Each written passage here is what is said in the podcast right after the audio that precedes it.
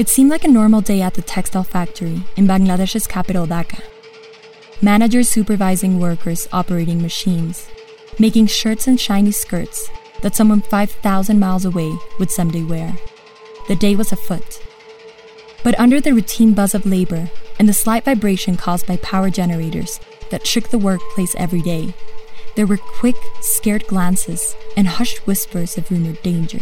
Because despite the warning of unsafe conditions that they'd all received the day before, when an engineer was called because cracks appeared on the walls of the factory, over 2,000 people had been urged by the owners to keep working. Walking towards the power generators, a Bangladeshi operator flipped one of the power controls.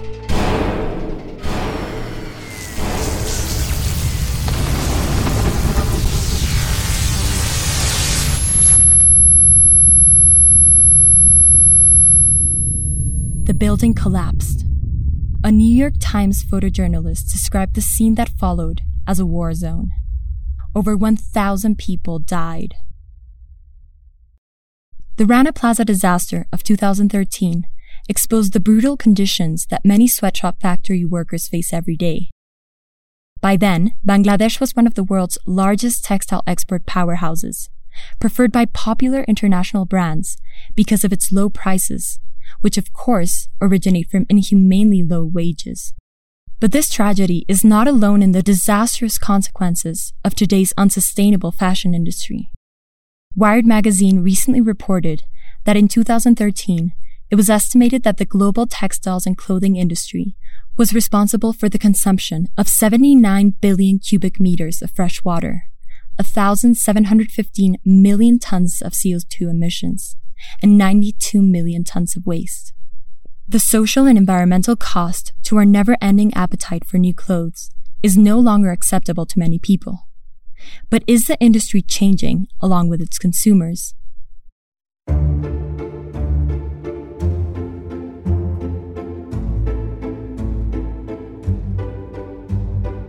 I'm Rosario Lebrija Razbetayev, your host for Found in Conversation, a podcast brought to you by the Pictet Group sharing ideas and insights for understanding and improving the modern world. Today, we bring you a special episode in partnership with Vanity Fair, where we will discuss the rising trend of sustainable fashion. As consumers and investors, can we accelerate this industry's transition towards fair labor and eco friendly production?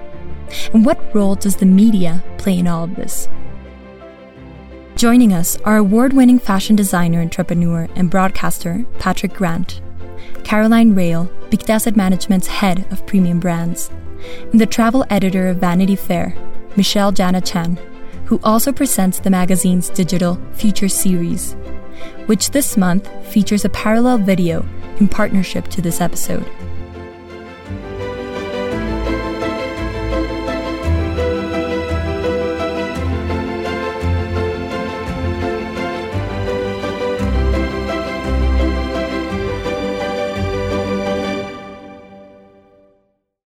So, why don't we start with you, Patrick? Because as a designer, you know all of the ins and outs of this industry. You made your career in one of the oldest and most admired sectors of fashion today, the iconic English tailored suit.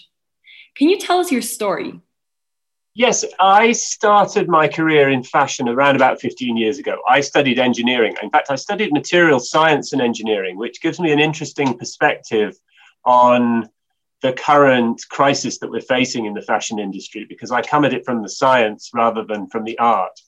Um, but as you say, I began my career at a very small bespoke tailoring house called Norton and Sons on Savile Row. And we've always been very proud of what we do there, but more so now because, in a funny way, having your clothes made for you is in fact kind of turning the clock back a couple of centuries to a time when we all used to have our clothes made. So we only used to consume exactly what we wanted and what we needed. We only make what people want. And the clothes that we make are made from the finest materials on earth. They're made by hand in a way that makes them last a very, very long time. And the people that make them are paid extremely well for their labor but we are incredibly expensive and this is a you know we're, we're very much a niche but certainly we can be very proud of what we do uh, from norton and sons i moved into a number of other things and i've worked uh, I started a, restarted a, a ready-to-wear brand called eTorts, and eTorts was uh, restarted in 2009. Uh, from there, five years ago, I bought a clothing manufacturer in the north of England. And this is a region that was absolutely steeped in textile history. I uh, am speaking to you today from my office in a factory in Blackburn. Blackburn was at the absolute center of the first industrial revolution, uh, you know, an industrial revolution that was built on the textile industry. Lancashire, at one point in time, not that long ago, produced 85% of all the world's cotton goods. And Yorkshire, just over the boundary in that direction, were the center of the world woolen trade. And at one time, it created great wealth, it created great social change, it um, allowed for uh, many, many people to be lifted out of poverty. And we saw a great urbanization during the first industrial revolution. We saw a lot of people who were agricultural workers move uh, from all over the UK to Lancashire and Yorkshire to work in the textile industry. And then in the 20th century, we saw people, particularly from the Indian subcontinent, move to the UK to take up careers in textile. So it had enormous social value originally, and it created enormous social change.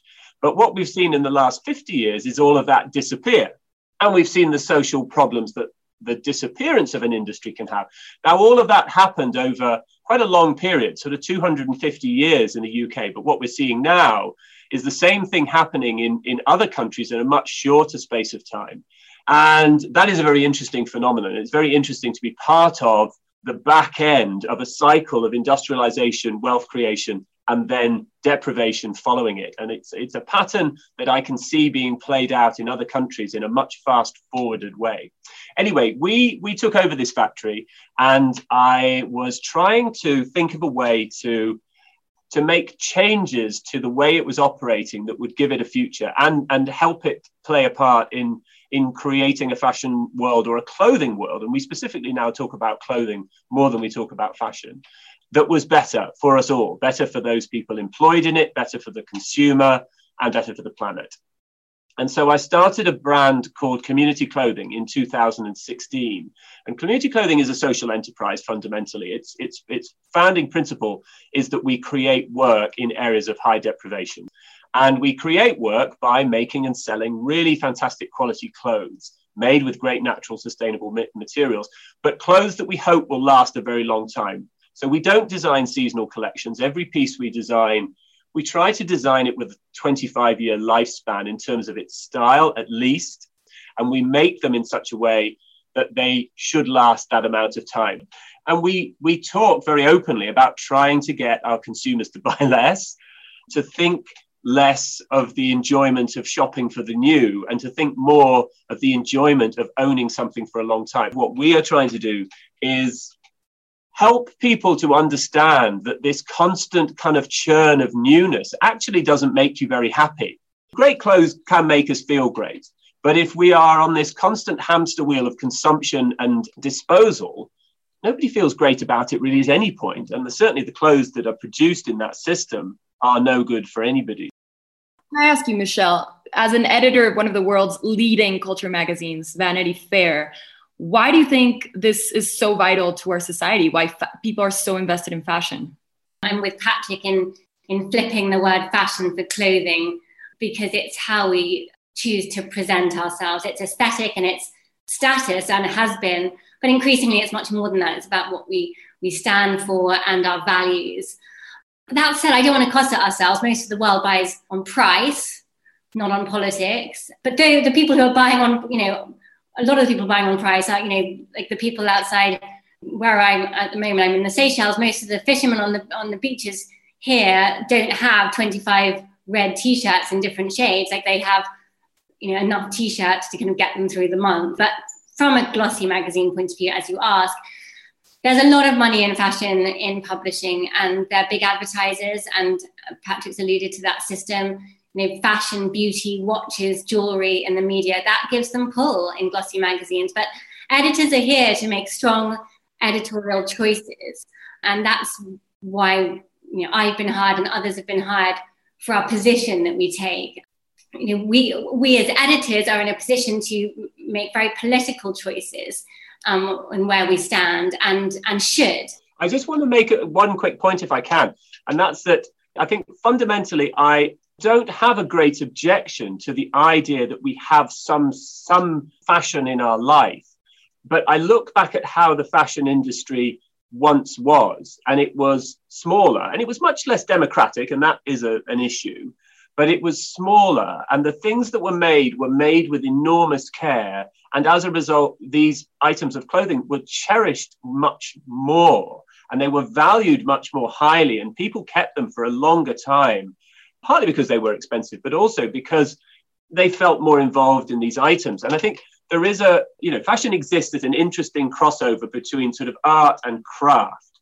And both of those two things are, fa- are valuable and both have a role to play in making the world better. And you know, a lot of people get a great amount of enjoyment from art, and a lot of people get a great amount of enjoyment from fashion.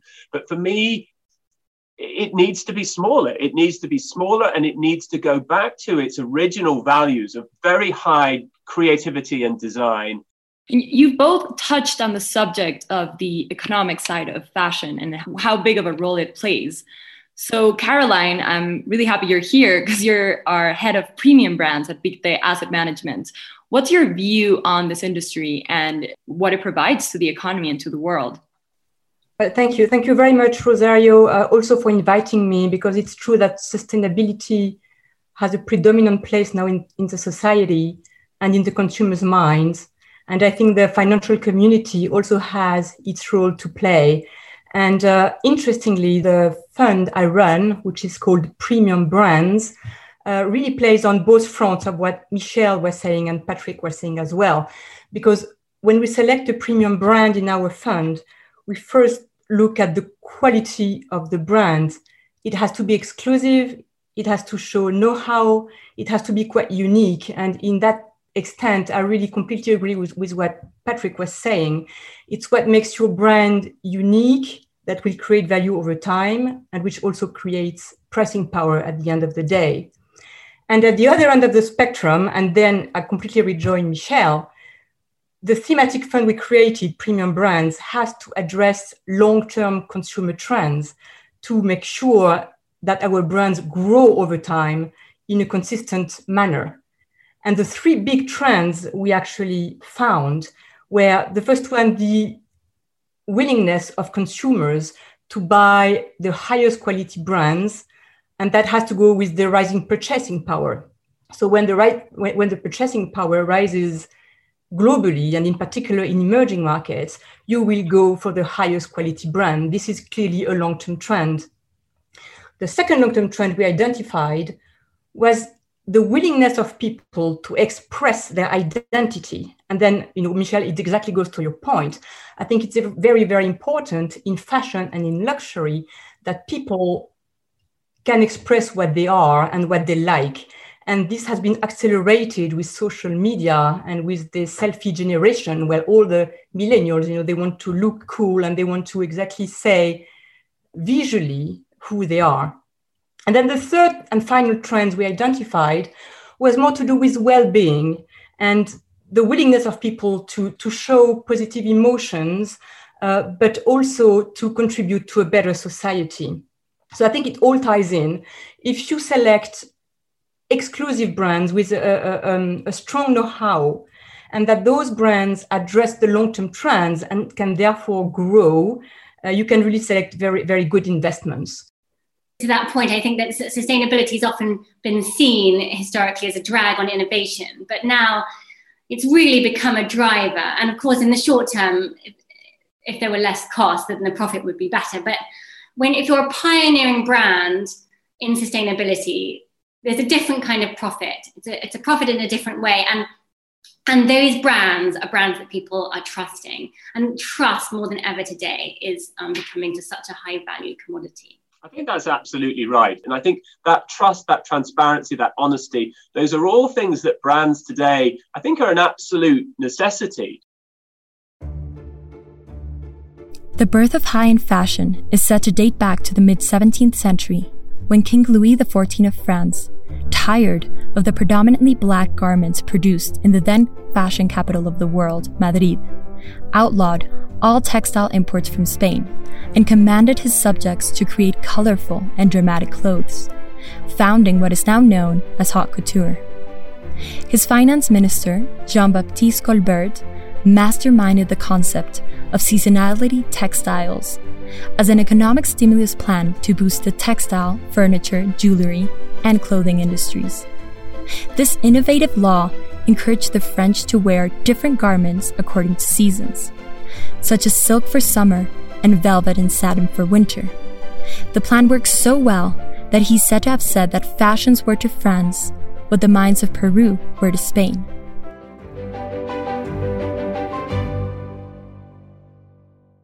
Patrick, what goes into making a sustainable cloth? I mean, it's more than recycling, right? I went to a, I don't know if you went, a couple years ago, there was a V&A exhibition about fashion. And on the top floor, they had all of these incredible materials that they use beetles, um, banana skin, all sorts of things that they're using for the cloth itself.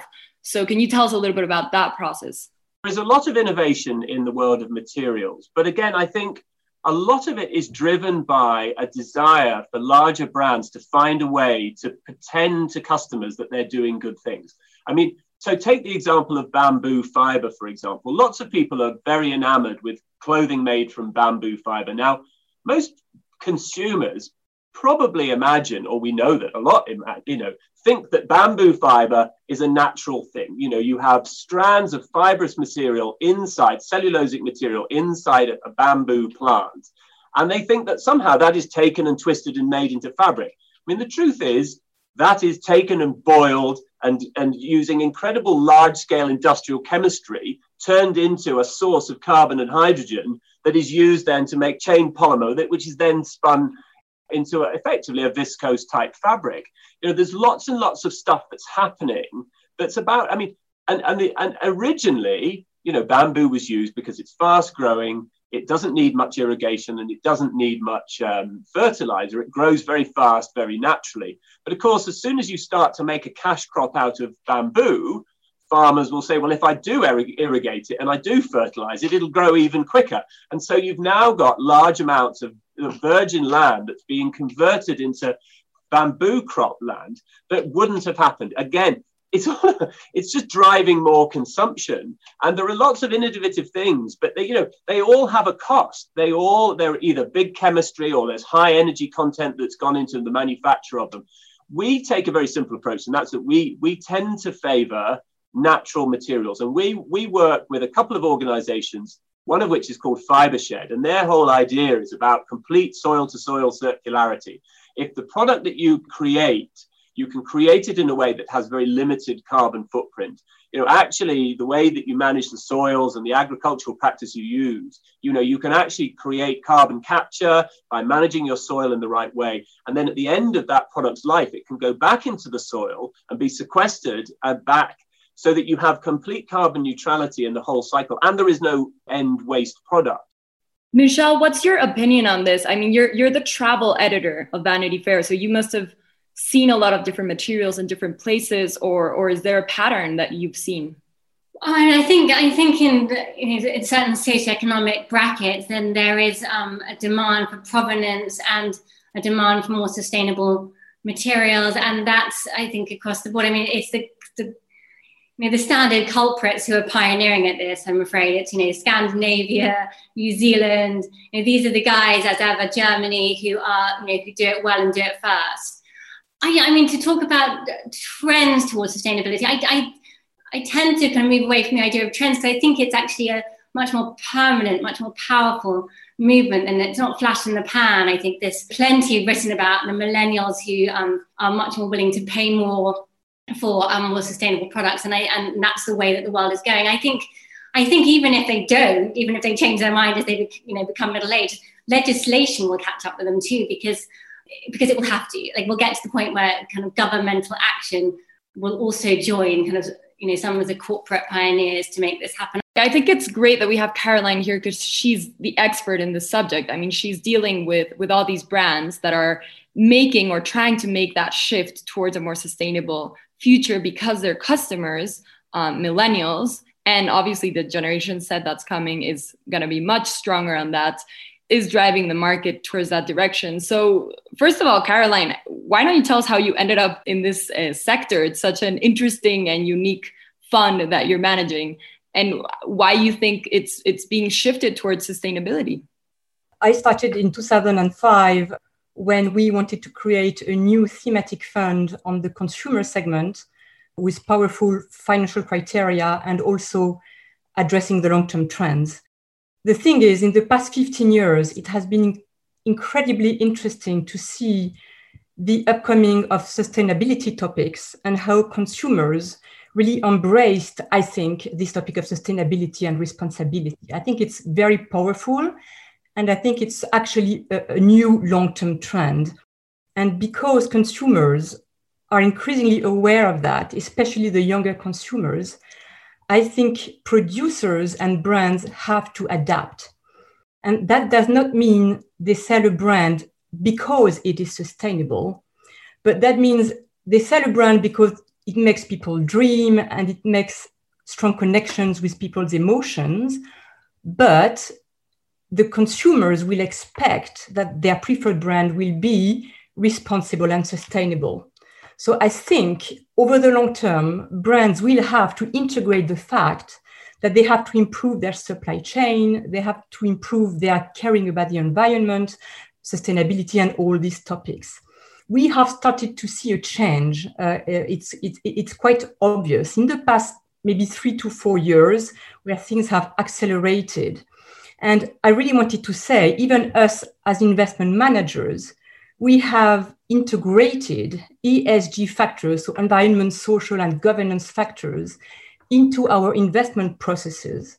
So that means when we select a company to enter our portfolio, the target weight of that company will depend partly by the way we judge the sustainability of, of, of that company and the way it actually manufactures products. Have you seen the, the pandemic change this at all? Is, is the trend changing because of COVID or, or has it not impacted it at all? I think COVID actually accelerated those trends. The trend towards sustainability and a better society uh, for sure has been accelerated because there's a more uh, human way of, of looking at things, I think. Another trend which has been hugely accelerated by COVID is the digitalization of fashion. Uh, we haven't really touched on that, but I think it's actually very important because for a premium brand, you want to access your consumer directly. And technology allows exactly to do that. You can talk to your consumer. You can explain the latest collection. You can explain your heritage. You can explain how you can actually design things with the colors for that particular customer. And COVID has accelerated that trend towards technology, digitalization, and so it definitely goes in that in, in that direction. When i went to business school which was 16 17 years ago there was this, there was a jeff skoll foundation for social enterprise at oxford university. And it was a big deal at the time. Social investment impact investment you know investors taking a very different time either different timeline horizon or a different return horizon in order to ensure that they were supporting businesses that were doing good do you see that continuing to happen, or are investors sort of slipping back into, well, I want to make the same old return in the same sort of time frame that I used to make? Definitely at Pictet Asset Management, we are looking in the very long term uh, within the thematic franchise of, of, of the firm. To us, uh, uh, being sustainable and investing in, uh, you know, in innovative materials and, and, and distribution is not contradictory with profitability. Uh, actually, we can even argue that it is a reverse because by, by focusing more on quality and less on opening stores and focusing on volumes, you can actually make savings in some parts of the organization to reinvest in other parts which are more sustainable. We do not see a contradictory effect on the economics of a company uh, by investing in sustainability versus not doing it. At the end of the day, you have to make your brand desirable. And I think, and we actually see it, if consumers understand that your premium brand is also sustainable and there is transparency in the way it is made and you have a story to tell like the one you told people will be ready to pay more absolutely and they say so they are ready to pay a premium price if you can assure that your product is actually made from sustainable materials and, and, and, and, with a responsibility towards environment. So for us, it, it's actually a positive thing also for shareholders and for future returns. I'd say there's also a risk, increasing risk, that you'll get called out if um, if you're investing in brands that um, you know flouting labor laws um, in their factories or treating people poorly. There are reporters out there, and we're calling them out, these companies. And, and so, if you want to in, in invest in brands such as that, there's a great risk, I think, um, an increased risk on that front. And, and you know, do you want to be with a safer brand that is cares about the circular economy, that pays attention to kind of the sustainability of their business? And and yes, you do. I mean, that's the answer to it. So I think it's it's a bit of a lottery, I think, to go for the brands that in the short term might turn a profit for you um, more greatly. But um, but you can also, you know, you're at risk. There's you know, there's plenty of journalists out there, not campaign journalists. I, I find that always a bit of an oxymoron, but just journalists who are reflecting, who are bearing witness, who are out there, who are walking into the factories in Bangladesh to try and find out what the conditions are and whether Gap and ASOS are, are doing you know, things right. Yeah, especially after the Bangladesh collapse. Well, yeah, Rana Plaza was a big change, in, but it, but you know, it, it created a lot of noise for a short space of time. But let's be honest, a lot of those brands went straight back to doing exactly the same things all over again. There is a very short memory in some of them, and again, it partly is down to people, but partly again down to the, the competitiveness of the market in which those brands are operating. I mean, they, it is extraordinarily competitive at the at the lower end of the price scale we haven't touched on this at all. Can you explain the difference between fast fashion and premium brands, which is what we've been talking about until now? Their model is sell the consumer something new every week.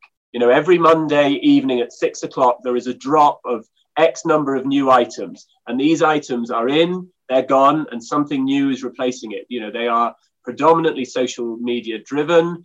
They are spending huge amounts of money paying quite young people to promote their product on uh, on social media, and you know it's it's a incredibly fast turnaround, and it's got to the point where they're not even copying. You know, it used to be that they would take what they see on the catwalk and they would produce lower quality, lower cost, faster versions. But now it's gone it's gone even more aggressive, and it's just stuff. You know, it's factories, it's design offices next to factories in very low cost labor countries that are just churning out stuff that they, you know, pin in and bung on a model, they sell it, they move it on. You know, that to me is nothing to do with the fashion industry. It's just stuff. It's just stuff that is made to be sold. It's made to be worn once. It's made to be thrown away. I mean, it's not an industry I really want anything to do with, and it's it's a, it's sad to me that it's got the name fashion attached to it.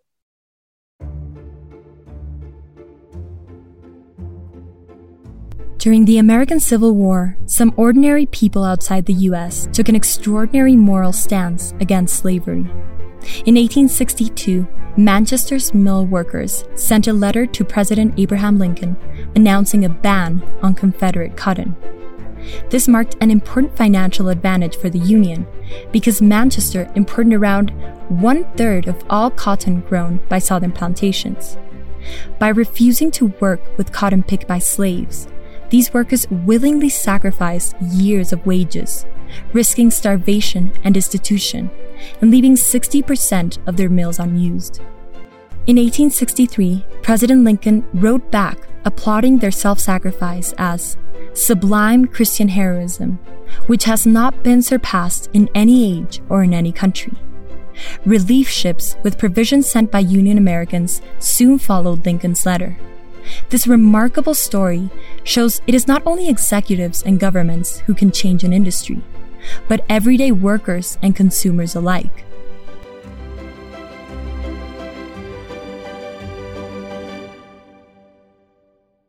Michelle, you've had a very interesting career and it sounds like you've traveled all over the world. Would you tell us a little bit about this and how you fit into the fashion industry as well?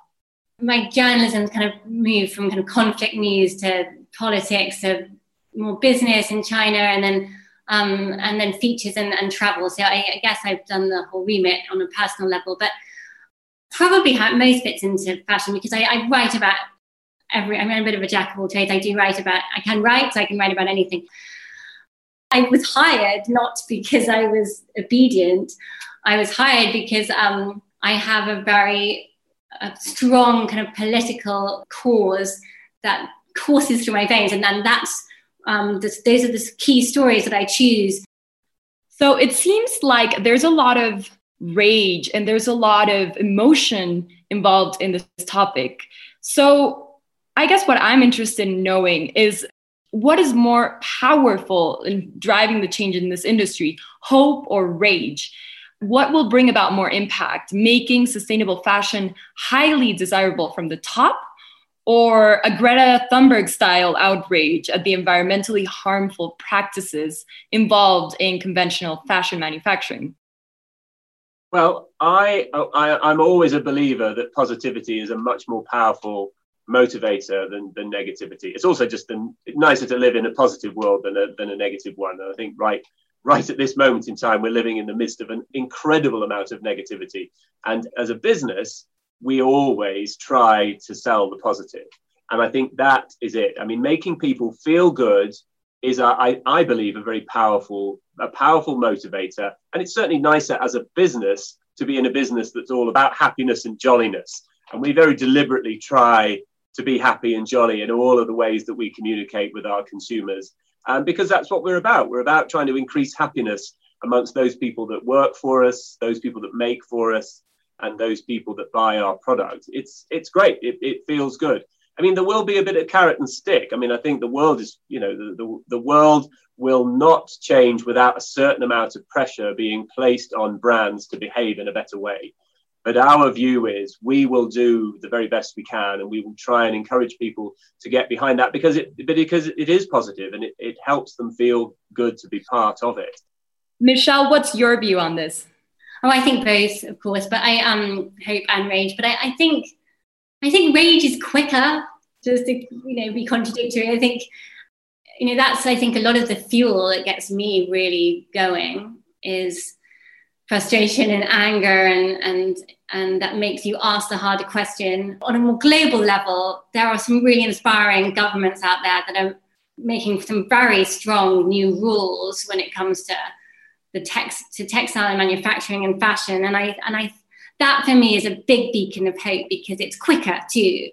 And I think the planet needs a bit of speed right now. Like I think um, in order to make these changes, it it almost can't we can't rely on it being organic and languorous. Like we have to to get on and um, choose a different path. Yeah, it's only now that people are starting to wake up to the idea that you know if we don't act very quickly, we are all buggered as a species. And you know we will completely destroy the planet. And there's only one of them. We can't all sod off to mars. There is an imperative. And young people growing up you know my my nephews who are uh, you know my, my elder nephew who is 10 years old he knows it. He knows that we have to act in a different way. And there is a you know a generation growing up that are incredibly aware. We've seen it with things like food. Veganism in the uk is a huge movement. And i think a lot of that some of it is driven by, by vanity and health. Some of it, though, is driven by a very genuine desire to involve themselves in a food system that is less destructive. You know, we know that meat production uses more resource than um, vegetable production. And so veganism has taken off in a huge way. People have got into it in a really, really big way. They just need to make that same leap in the other things that they buy, and you know, huge transformation will happen. What do you think, Caroline? We've heard from somebody inside the business, from the media, and you are in the middle of it with the factor that drives a lot of people, which is money. I think I think rage can act as, as, as a phenomenal wake-up call. And often rage actually accelerates and, and, and makes things happen. Now rage has to be constructive as well and hope has to follow and action, positive actions need to follow, of course.